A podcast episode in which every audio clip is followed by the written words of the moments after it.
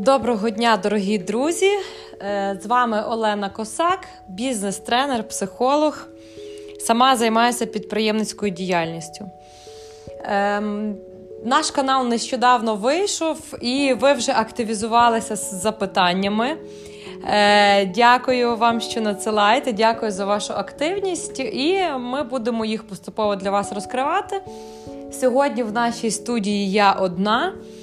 А запитання таке. Мене хвилює, що я маю втрачені продажі. Олена, будь ласка, допоможіть це виправити. Що мається на увазі під словом «втрачені продажі»? Ви знаєте, що ми не перефразовуємо, не переписуємо запитання, які ви нам надсилаєте, але я ще мусила цій людині написати, трошки уточнити. От, що ти стараєшся, продаєш, з клієнтом розмовляєш, нібито вже все добре, і тут несподівано він раз і зникає. А ви вже стільки вклали емоцій, стільки вклали сил у вашу взаємодію, і, звичайно, що на вас находить розчарування. Перш за все, хочу зазначити, що якщо вашому бізнесу, або ви новачок взагалі в цій сфері, або вашому бізнесу, що зовсім мало, то, звичайно, що кожну таку втрачену продажу ви будете переносити дуже болісно. Вас буде це задівати. Ви будете ходити розстроєні, у вас будуть виникати думки, цей бізнес не для мене, може його вже пора закривати, чого я буду позоритися, або, наприклад, таке, що піду зараз в якийсь клуб підприємців, і там всі такі успішні, всіх так все добре, а в мене одного тільки все так погано, І оці думки, вони починають у вас в голові роїтися і розстроювати вас, демотивовувати. Чому так стається? Наш мозок, він взагалі достатньо є критичний.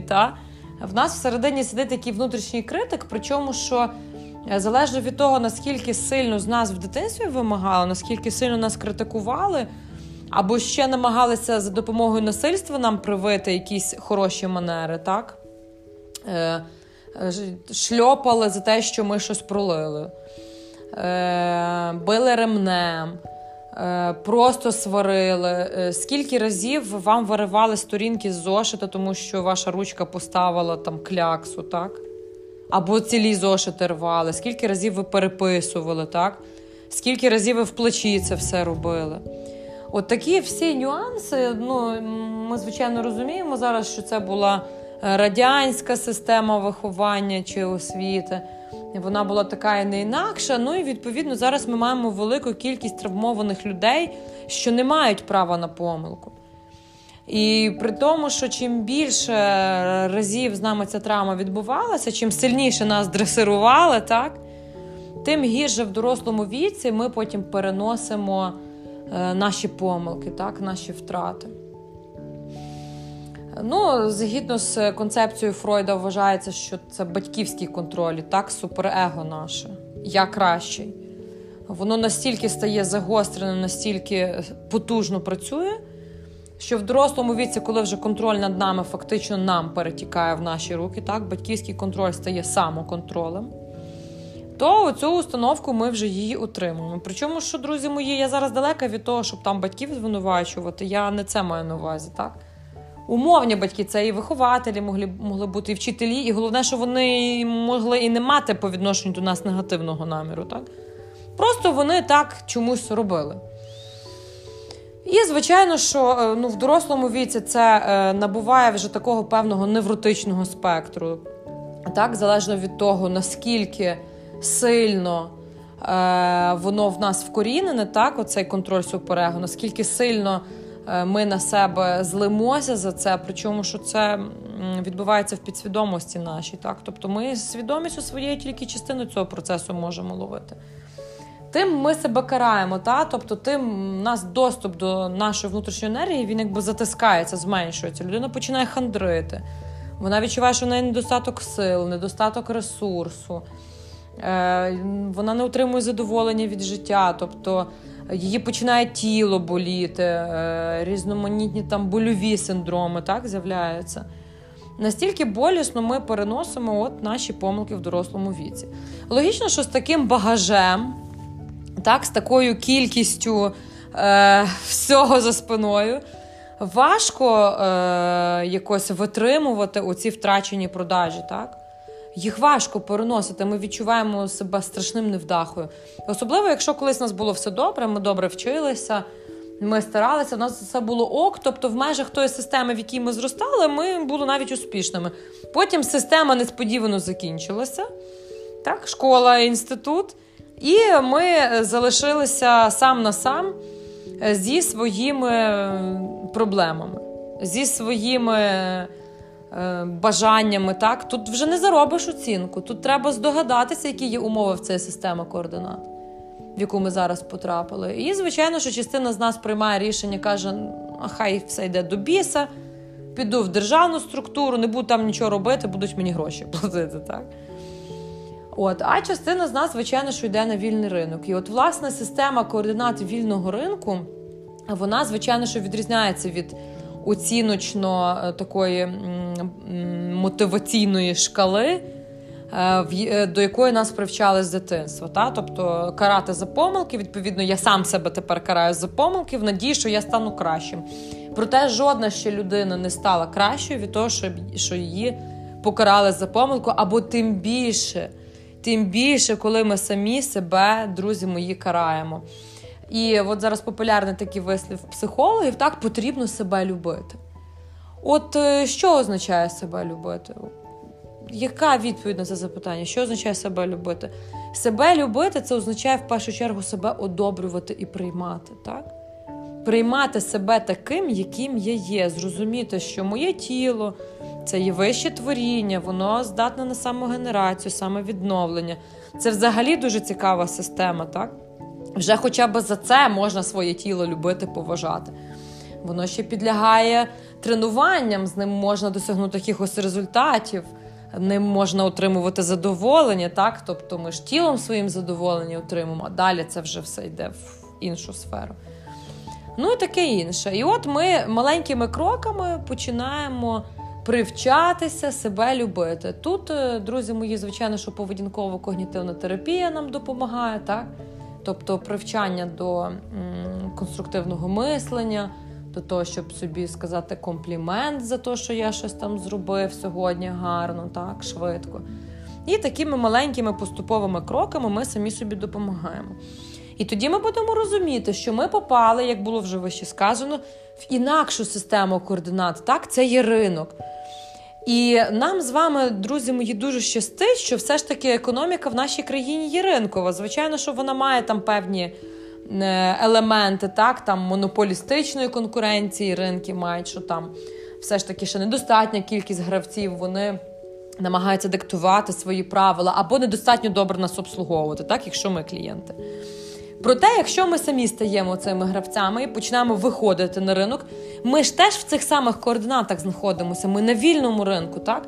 Будь-то ринок робочої сили, ринок праці, так? Ми себе продаємо як робочу силу. Будь-то ринок якихось товарів чи якихось послуг. А послуги, друзі мої, є матеріальні, є нематеріальні, так? Послуги допомагають людям заощаджувати час. І от матеріальні послуги – це такі простіші послуги, які саме на заощадженні часу базуються. Там стрижки, сервіс машини, пошити одяг чи зремонтувати, от ремонтні послуги, щось такого плану. А нематеріальні послуги – це вже взаємодія близько із людиною, з її духовно-культурною сферою. Так, це ті самі тренінги. От наш тренінговий центр надає нематеріальні послуги, так? Це охорона здоров'я сюди так само відноситься. Ну і багато інших. І от всі ми учасники ринку, всі приклади, які я вам наводила, ми всі рухаємося в системі ринкових координат. І логічно, що ринок – це є місце абсолютної рівноваги. Якщо не абсолютно, то принаймні воно завжди туди тяжіє, так? І відповідно, якщо я виходжу як продавець на ринок з якоюсь певною ціною і певною кількістю товару чи послуги, певною його якістю за цю ціну, Так, я роблю свою пропозицію, і на цей мій товар чи послугу завжди, друзі мої, є якийсь покупець, завжди. Але якщо ми вийшли на ринок недавно, а в ринковому розрізі недавно, це, от ми звикли роками своє життя міряти, на ринку рік – це рахуйте нічого. Зараз, якби, економісти схиляються до думки, що один рік можна міряти як один квартал нашого життя, тобто 4 роки – це такий більш-менш якийсь операційний цикл. Ну, так само це ще можна співставити із циклічністю виборів в державі, там, зміною влади, і теж це теж такі як операційні періоди. І от попрацювали ми рік на ринку, щось так особливо нічого не міняється, щось там продали, не продали, мали втрачені продажі, відкази від клієнтів, так, все, закриваюся. Я завжди підприємців від цього відмовляю, кажу, зачекайте, ви ще не дійшли до цього місця, де діаманти з'являються, ще чуть-чуть.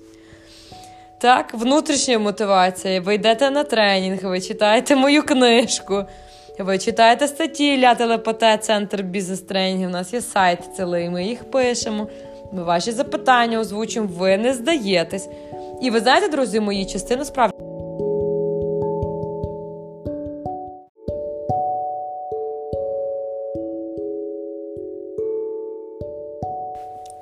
Отже, друзі мої, нагадую, що ми з вами говоримо про втрачені продажі. В мене подзвонив телефон і перервало запис. Але я хочу повторити, на чому я зупинила так. Тобто, що ми все одно не здаємося. Поки триває ще наш операційний цикл, так, 4 роки не пройшло від нашого виходу на ринок, ми тримаємося всіма можливими способами. І хочу сказати вам, друзі мої, що частині людей таки це вдається. Тобто частина людей все ж таки вистоює, а частина закривається. Закривається, йде в кращих пошуках кращих можливостей.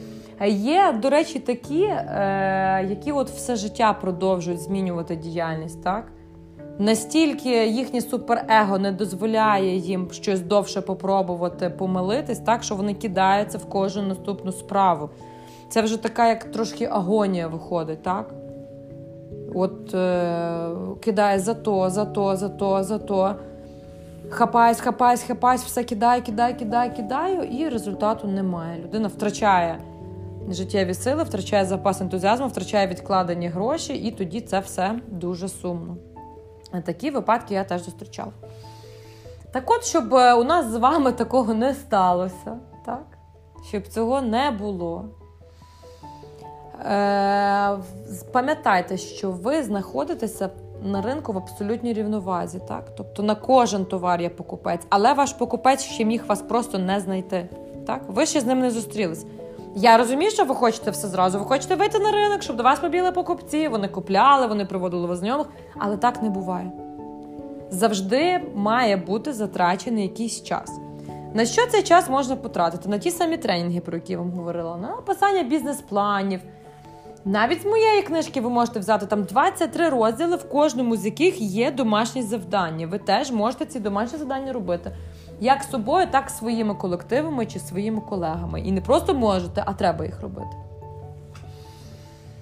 І таким чином ви напрацьовуєте собі ринок. Так? Спочатку, звичайно, що вам доведеться всіх обслуговувати, поступатися, чимось знижку дати. Але по мірі вашого перебування на ринку ви будете закріплятися, ви зможете вже вийти на кращі сегменти, на більш прибуткові сегменти, так? Ви відточите свою здатність продавати, ви вже будете знати обличчя вашого клієнта, хто він, ваш клієнт. Бо коли ви тільки виходите на ринок, у вас, звичайно, що є ідеї, так? Кому ви будете продавати. Але ринок сам вас врівноважить. В процесі ринкової діяльності оце обличчя клієнта, воно буде змінюватись, так? Воно буде видозмінюватися. Дещо з ваших послуг навпаки відпаде, а дещо додасться нове. Дозвольте ринку на вас впливати. Так? Ринок, він врівноважує всіх, і вас в тому числі. Важливо сказати ринку так і розуміти, що втрачена сьогодні продажа, це нічого страшного, таке буває. Але якщо ви вмієте продавати, якщо ви пройшли тренінг по продажах, якщо ви його пройдете, ви навчитесь продавати, тоді у вас буде менший відсоток втрачених продажів. Якщо ви такого тренінгу не проходили, не вчились продавати, у вас він буде, на жаль, більший.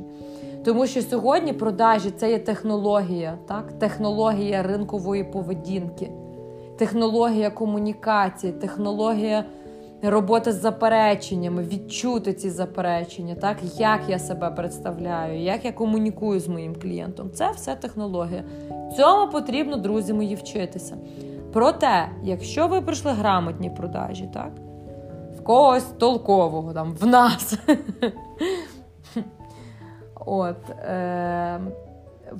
ви зможете вже цю технологію адаптовувати під будь-який тип товарів і послуг. Під будь-який. Будь-що, що би ви не продавали, ви адаптовуєте. Так само, як і план маркетингу ми адаптовуємо, і бізнес-план. Ми вчимося раз його складати, і це вже навик на все життя. Тому, друзі мої, я вас дуже закликаю, перше, до психоемоційної стійкості, роботи зі своїми установками, з собою кращим. Можливо, ми занадто критично до себе ставимось, занадто собі не пробачаємо, а відповідно занадто швидко опускаємо руки, так? Дозволяємо зневірі закріплятися, не хвалимо себе, не робимо собі компліментів, не відзначаємо, в чому ми були сьогодні молодці. Друге, це має бути час перебування на ринку, і 4 роки – це от звичайний вже такий цикл, коли можна побачити, добре ви працювали чи ні. Ну і на завершення, друзі мої. Я ніколи не слухаю нічиїх порад, знаєте? Я розумію, що це дивно звучить. Ніколи я не слухаю. Якщо я сама не запиталась цю пораду, це не означає, що я не питаюся. Але я не слухаю. Тому що багато було бажаючих людей прийти і мені розказати, що я не маю робити, а хто мені це дозволив робити, а чому. І в мене, знаєте, такий білий шум включається, колись в телевізорах були. І я раджу вам, друзі, теж цим білим шумом користуватися. Прийшли ви в бізнес-клуб, там сидять дуже видатні люди, сильно надувають щоки. Ви ж не знаєте, хто вони такі. То, що вони вам про себе розказують, це може бути взагалі все перебільшенням. А ви дозволяєте цим людям давати вам якусь оцінку? Я не думаю, що вони мають на це право. Але я знаю, на що ви точно маєте право. Ви маєте право робити абсолютно все, що ви хочете, в межах закону. Тому що ми живемо в вільній державі, ми вільні громадяни вільної держави. І тому успішні люди, люди, які самі багато досягли, які самі пройшли цей шлях, вони ніколи вас самі критикувати не будуть. Вони не дозволять собі знецінювати вас, чим ви займаєтесь, на якому етапі ви зараз перебуваєте. Вони собі ніколи цього не дозволять зробити. І навпаки, неуспішні люди, невдахи, самі в собі не впевнені. Вони перші стоять в черзі нас всіх навчити. По відношенню до них і включайте білий шум. Тому, друзі мої, через втрачені продажі не розстроїтесь, приходьте до нас, ми вас навчимо. Ми відповімо на ваші запитання, тому що місія нашого тренінгового центру – це переведення України в ряд розвинених держав світу на базі сильного, малого і середнього бізнесу. Тому ми за бізнес. І бажаємо вам процвітання, гарних продажів, будьте терплячими до клієнтів, любіть їх, і вони обов'язково вам віддячать. А з вами була Олена Косак. Я вас дуже сильно люблю. Цьомпа!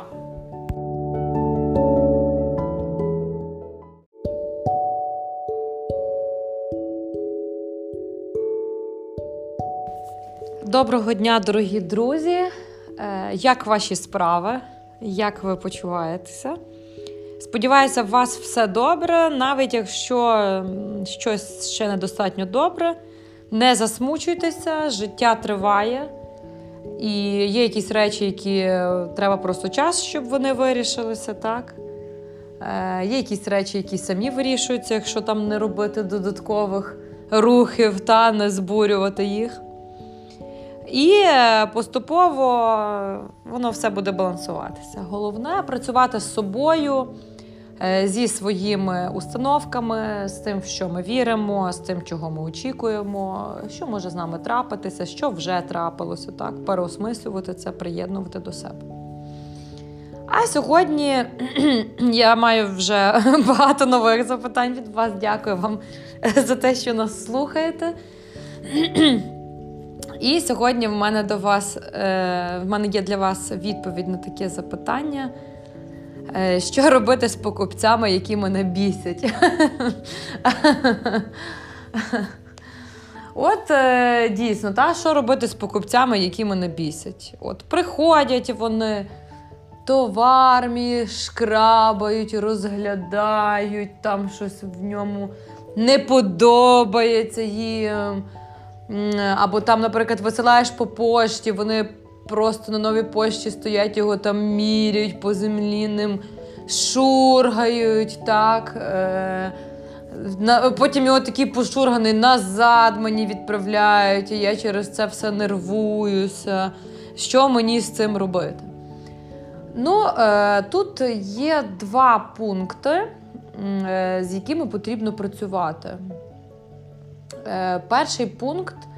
Ви не можете все життя працювати в сегменті, у якому вам доведеться висилати по почті і дійсно накладним платежем отримувати потім розрахунки. Тобто це короткотермінова чи короткострокова для вас перспектива, для того, щоб ви закорінилися на ринку. І, як ви пам'ятаєте, є 4 стратегії закріплення на ринку та виходу на ринок і закріплення. Це зі стратегічного маркетингу, так? Перша стратегія, вона називається демпінгових цін, так? Тобто ви виходите на ринок свідомо з заниженими цінами або зовсім з низькими, які тільки трошки покривають собі вартість там товару і ваших накладних витрат, для того, щоб збільшити свою ринкову частку. Цю стратегію рекомендовано застосовувати не більше одного операційного циклу. Ми з вами раніше говорили, що операційний цикл в бізнесі – це від року до 4 років. Відповідно, ви маєте відчути максимально точно, скільки це є часу у ваших ринкових умовах, та? Тобто скільки триває ваш операційний цикл. Для цього ви дивитеся за тим, як живуть ваші конкуренти. Як часто вони роблять розпродажі, там з сезонами це зв'язано, чи з чимось іншим, чи раз на рік стабільно, чи там раз на 2 роки. Тобто вам потрібно відчути тривалість цього операційного циклу саме в вашій галузі. І, відповідно, не більше одного операційного циклу ви можете застосовувати демпінгові ціни. Хоча дехто з аналітиків каже, що взагалі це не можна робити більше 1 року, тому що ви за цей час вже суттєво виснажитися, втомитися. І, відповідно, ви розумієте, що у вас є тільки рік часу для того, щоб максимально завоювати ринок. Тільки рік. Він почав, як щодеколи, так? Ваша хвилина починається прямо зараз. Тобто від старту вашого виходу на ринок по демпінгових цінах у вас є рік, щоб там максимально закріпити все, що ви зможете. Далі ціну доведеться піднімати. Відповідно, цей рік ви робите максимальні зусилля, тобто ви встаєте зранку, ви не спите до 11 години, у вас є вже плани на тиждень зроблені, як мінімум, та на наступних кілька днів, а краще на тиждень. Ви встаєте, починаєте працювати, напрацьовувати, ваш робочий день починається по 8-й, закінчується теж по 8-й, ви працюєте в режимі інтенсив, ви хочете закорінитися на ринку. Коли я бачу приклади бізнесів, якими управляють з кишені витягнувши смартфон, це, звичайно, все гарно виглядає, але, повірте мені, там є дуже багато роботи. Це бізнес, над яким працюють роками, в якому є розгалужена система управління, в якому є сформовані вже керівники вирощені, всі знають, що вони роблять, тобто він налагоджений. В те, що такий бізнес можна від початку відкрити і керувати ним там з морського узбережжя, я не вірю. І такі ідеї бізнесу продають просто бізнес-тренери, які хочуть вам набрехати, набрехати, а за це взяти гроші. Нам ж приємно почути, що є така можливість, та? Що є така стратегія. І клас, куплю в цього тренера його методику, він там щось мені на 5 пунктів розписав. О, клас, все, 5 пунктів, в мене все буде працювати. В результаті ви це робите, у вас нічого не працює, у вас падає самооцінка, у вас вичерпуються фінанси, які були відкладені до того часу, і ви вже залишаєтеся на дні і десь там агонізуєте. Я вас від цього застерігаю, друзі мої. Тобто є класика економічних стосунків, треба читати літературу, знайомитися з працями науковців, вони не даремно це все пишуть. По економіці є дуже багато написаних правильних речей. От. До речі, у Львові в нашому офісі є шафка безкоштовної бізнес-літератури, яку до нас підібрали фахівці. А саме Анатолій Мельник, керівник всеукраїнської клінінгової мережі «Універсальний прибиральник», Він зі своєї ініціативи його і його колег-однодумців сформували по Україні такі шафки з книжками оцими, і у Львові стоїть їхня шафка стоїть у Львові в нас. І там є дуже хороша література по налаштуванню бізнес-процесів, по тому, як загалом економіка працює. І потрібно це вивчати. Тобто, якщо ви просто купите чийсь там інтенсив, я вас буду учити інтенсиву, я ваш менеджер, виганіть директора з роботи, це все маячня. Це все для людей, які розстроєні самою цією роботою, не хочуть працювати і не будують процеси, а, на жаль, навпаки, їх розкладають на складові, а не їх об'єднують, не інтегрують. От, тому реалії такі. Тому якщо ви перший рік вирішили, що ви будете закріплятися на ринку, ви постали свідомо зменшення ціни, вам треба працювати як коняка, прибити собі підкову, зняти підкову, яка висить у вас над дверима, прибити собі на ногу і кресати іскри. Ну, для цього вам потрібен, звичайно, план маркетингу, що ви будете, скільки публікацій робити, коли, по яких днях, графік цих публікацій, як взагалі ви працюєте. Це все має бути продумано. Друга стратегія називається зняття вершків. Це коли ви навпаки по завищених цінах продаєте товар, який тільки вийшов на ринок. Ну, звичайно, що таким товаром заволодіти не так просто. Так? Тобто, можливо, вам вдасться вступити в такі відносини, взяти якесь партнерство в бізнесі, в когось це замовити, цю торгову марку і представляти, тоді ви зможете знімати вершки. Така стратегія теж існує, але майте на увазі, що все дуже швидко копіюється. Китайська промисловість не спить і там інакших країн. І тому теж цю стратегію можна використовувати в один операційний період. Так, значить, це було стосовно проникнення на ринок за допомогою дуже низьких цін або за допомогою того, що ви долучилися до якоїсь певної марки та чи продаєте якісь товари розкошу. Ви таким чином проникаєте на ринок. Це є перша стратегія інтенсивного зростання і нагадую вам, що її можна використовувати не дуже довго. Тобто один операційний цикл, залежно від того, скільки він у вас часу триває, від 1 до 4 років. Залежно від того, на якому ринку ви знаходитесь. Відповідно, ви будете стимулювати первинний попит, тобто збільшувати його, так? Від цього буде рости ваша ринкова частка. Ви будете додатково захищати свої ринкові позиції тим, що ви будете маркетингову активність сильно вести. І далі організовувати свою ринкову діяльність. Таким чином проникати на ринок і пробувати там закріпитися. Наступна стратегія інтенсивного зростання – це ви вже розвиваєтеся через ринки. Так? Тобто ви пробуєте свої традиційні товари, якими ви торгували, пристосувати до нових ринків. Так? Освоїти нові ринкові сегменти. Так? Або виходите на нові території збуту. Або розвиваєте ще якісь нові канали збуту. Так? От, розвиваєтеся через нові ринки. Тут варто згадати ще такий момент, що кожен ваш товар, його можна пропонувати так на простій мові, як фізичним, так і юридичним особам. Так? І товар, і послугу, тому ви маєте над цим вже задумуватися, коли ви здійснюєте свою маркетингову планувальну діяльність, так? Пишете план маркетингу, намагаєтеся щось там продумати наперед, а в маркетингу обов'язково треба це робити. Маркетинг – це, в принципі, стратегічне мислення. Це не про один крок на ринку. Візьму, напишу сьогодні один пост, або буду кожного дня писати по одному посту. Це не є ще маркетинг, це просто там нагадування про себе, якийсь такий міні-піар, та, чи там міні-самопіар, або якщо проплатили, то там міні-реклама. Насправді це скрупульозна послідовна діяльність, яка складається з певних кроків. Так? Це переведення вас взагалі на маркетинговий тип мислення ринкового.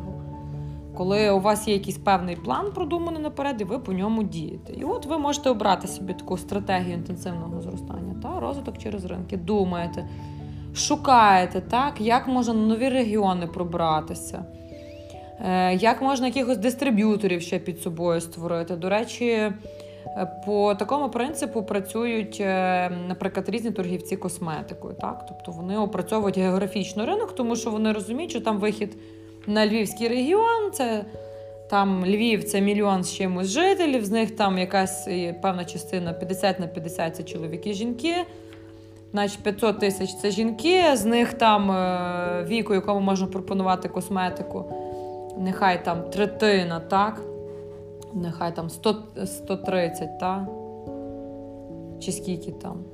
200, ну приблизно, 130-200 тисяч. З них там скільки ми можемо охопити? А, вау, який великий в нас ринковий сегмент перед нами завівся, так?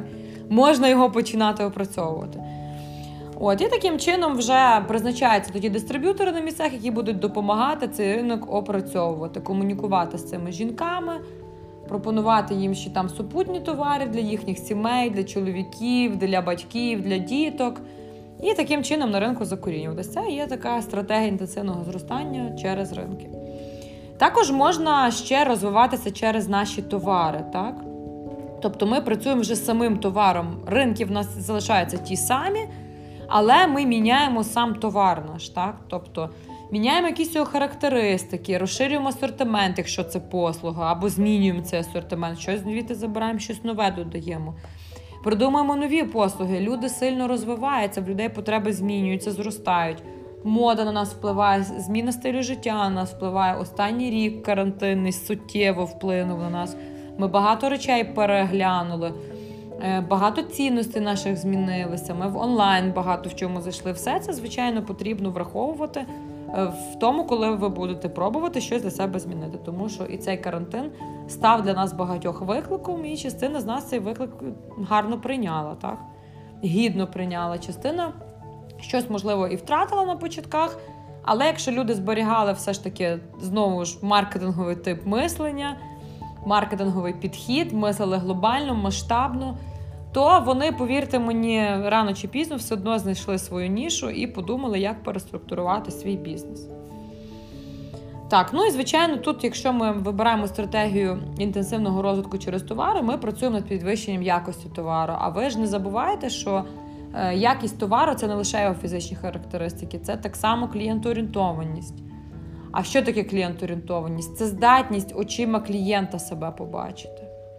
Ми орієнтовані на нього, тому що ми дивимося його очима, і завдяки цьому ми можемо орієнтуватись на нього. Так? Ми бачимо себе збоку.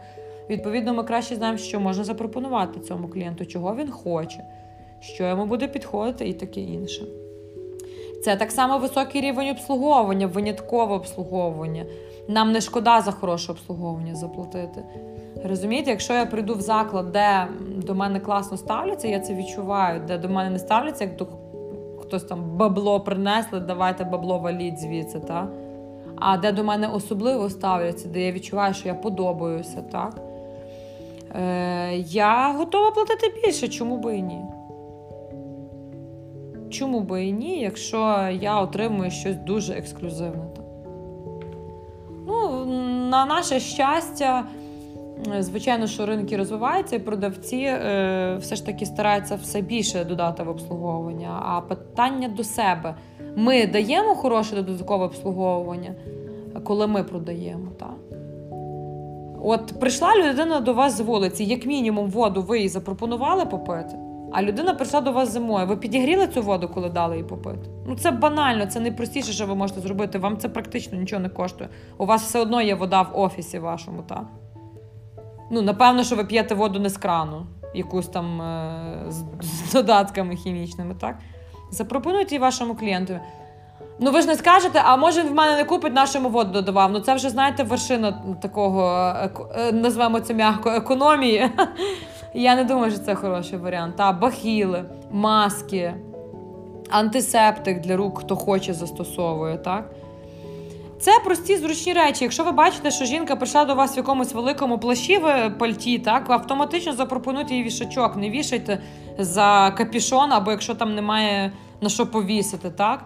Тобто автоматично це робіть середовище навколо людей приємне. В цьому немає нічого складного. Усміхайтесь до цих людей. Взагалі привчати себе усміхатися – це дуже класна звичка. Усмішка личить абсолютно всім. І вона знімає напруження. Ми можемо тоді розслаблено працювати. Це все стосується, нагадую, друзі мої, якості нашого товару чи нашої послуги. Це є рівень обслуговування. Коли я кудись приходжу, я хочу себе відчувати гарно, що я в чистому приміщенні, що мене з задоволенням обслуговують, мене раді бачити. Мені не потрібно додаткових сентенцій, знаєте, там, як люблять алігатори, там, щоб прямо перед ними присмикалися чи принижували себе. Мені цього жодним чином не потрібно. Я хочу просто до себе гарне, тепле, дружнє ставлення. Адекватні, дорослі люди, які ходять на тренінги, вчаться, знають, що таке обслуговування, психологію десь обслуговування трошки знають, в принципі, є здоровими людьми, їм не важко це забезпечити. Тому обов'язково це включайте до своїх маркетингових кроків. І наступний ще варіант інтенсивного зростання, ще така стратегія, це є вже розвиток через товари і ринки. Тобто ви і обсяги продажу нарощуєте, і ринки нові пробуєте опанувати. Це якби мікс двох попередніх стратегій, так? Проте у вас тоді стрімко починає зростати ймовірність отримання прибутку. Так? Тобто вона у вас наростає, тому що ви дуже активно включаєтеся. Ну, звичайно, що тут ви самі вже все не стягнете. Ви не можете і географічно ринки опрацьовувати, і рекламою займатися, і якістю, і там за товаром дивитись, і за асортиментом, і за упаковкою. Тобто пам'ятайте, що ви коли працюєте одні, у вас є тільки лінійний тип відтворення. Ви лінійно працюєте. Вовка ноги кормлять, так? Тобто зробили, продали, чи там надали послугу тільки в цей час. І тільки ви одній людині її надаєте. Відповідно, тут же для бізнесу, який масштабується. Коли ви вже працюєте з командою, а команда, нагадаю, це вже більше 1,1 людини, тобто 2. Друзі мої, не треба соромитись команди. Вас працює 2, зато ви потужні. Зато ви одне за одного. Не бачу в цьому нічого поганого. Навпаки, я за. 2 – це краще, ніж 1. Тому тримайтеся своїх команд.